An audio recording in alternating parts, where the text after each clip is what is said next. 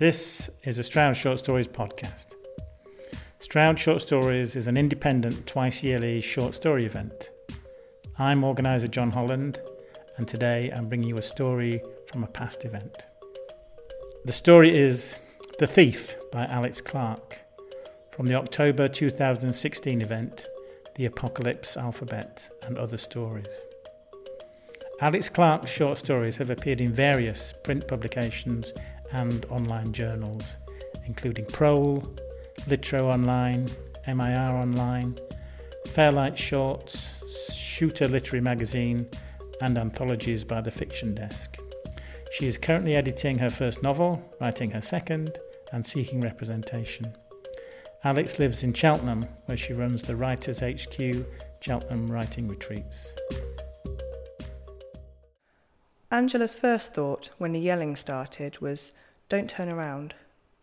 The sound, a wordless, growling, first gear sort of yell, recalled her instantly to the autistic boy she'd seen in the shop last month, snagged on his parents' arms as he tried to crumple to the floor.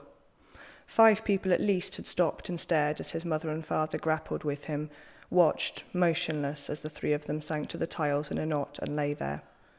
She'd despised the watchers. She desperately wanted to stare too. Everybody would, people are people, but instead had turned and walked on to the next aisle, where she had forced herself to shop for tins of tomatoes. That was what you did. You probably couldn't help anyway, or someone else would do it better, so you pretended it wasn't happening. It was simple good manners. So now, when the angry roar blared down the length of the cafe, it took her only an instant to glue her eyes to the food in front of her. Around her, the crowd gave tiny, animal signs of unease. She stared down at the supermarket meal, shepherd's pie with machine piped mashed potato, sloppily perfect in the way that only machines could be, khaki peas, crunchy water lettuce. It was her Friday treat to come here and have a hot lunch before doing her shop. The noise was really intolerable now, and she felt a spurt of irritation. Good manners went both ways. If you were the person making the fuss, you thanked the non starers by putting a stop to it as soon as possible, or at least looking embarrassed. There was no embarrassment in the yelling, and it was getting louder. It was a woman's voice, shredded by rage, and it was shouting, Get the fuck off me! Get off me! Ah! The man next to her tutted and shook his head, and Angela decided that enough was enough and she would like to see what was happening now. The cafe looked out over the checkout aisle, up which two men in yellow high vis jackets were propelling a struggling girl.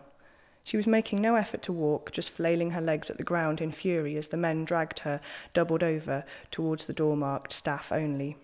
Her hair had fallen over her face, and her jersey trousers had ridden down to expose half an inch of garish pink underwear, but she was beyond caring. Angela saw that nothing existed for her any more not the shop, not the people, not the lights or the food smell or even the ground beneath her feet.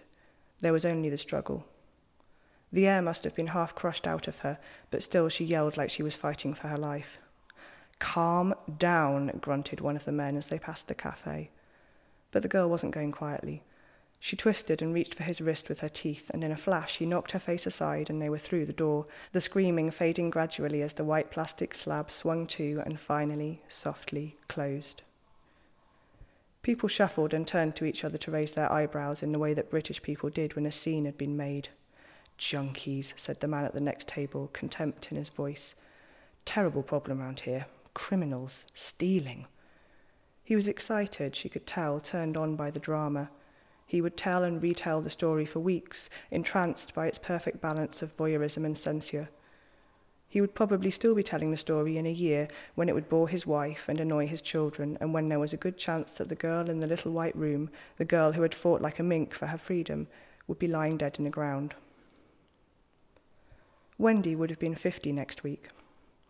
Angela realized suddenly for the first time that something like this must have happened to her.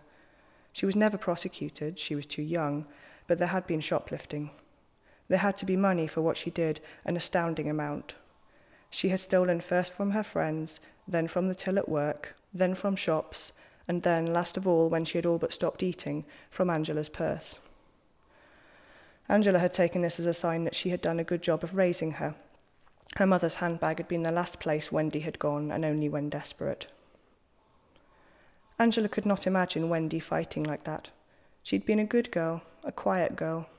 She never swore or brought home bad boyfriends or wore awful clothes. Even the way in which she had gone about deleting herself was so simple and quiet that for some time Angela hadn't noticed.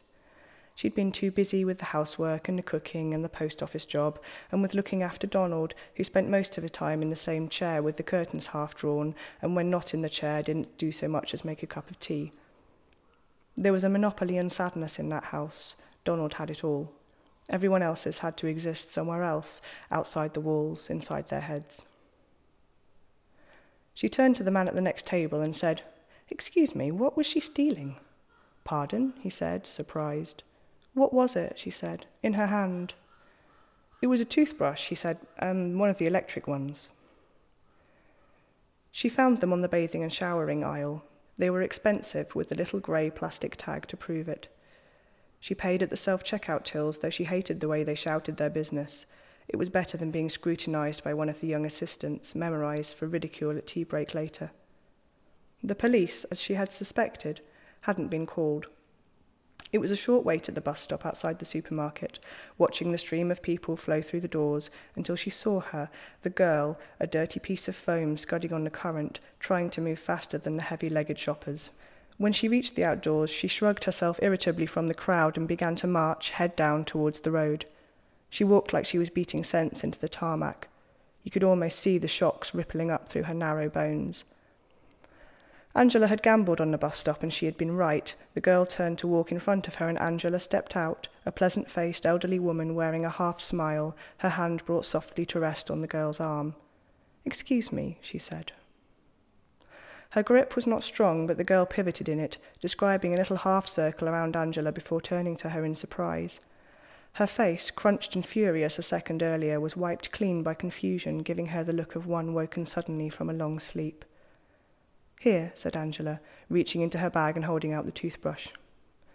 The girl looked at it, then back at Angela. What? she said. It's for you, said Angela, stretching her arm out a little further. A present. Are you taking a piss? the girl said. But her hand was already rising to take the shiny packet. She stood for a second, frowning at the old lady in front of her, then shook her head. Whatever, she said, and turned to walk away. She would have said thank you, said Angela, without rancour. The girl didn't hear her. She was part way across the road now, her hands rammed into her coat pockets. In a moment she was on the opposite pavement, in another she was obscured by a passing van, and then she was gone, dissolved into the cold grey wasteland so neatly that she might never have been there at all.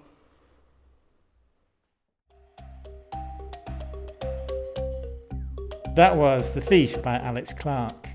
This story was mentioned in the foreword to the anthology The Best British Short Stories 2019. It is published along with 56 other stories by Gloucestershire authors in our anthology, Stroud Short Stories 2015 to 18. It is available from all good bookshops and Amazon in paperback and Kindle editions. The next Stroud Short Stories event is on Sunday, the 10th of November, at the Cotswold Playhouse in Parliament Street, Stroud why not come along to the event and hear 10 Gloucestershire authors reading their stories? Tickets, priced at £8, are on sale from the Cotswold Playhouse website from Friday, the 11th of October.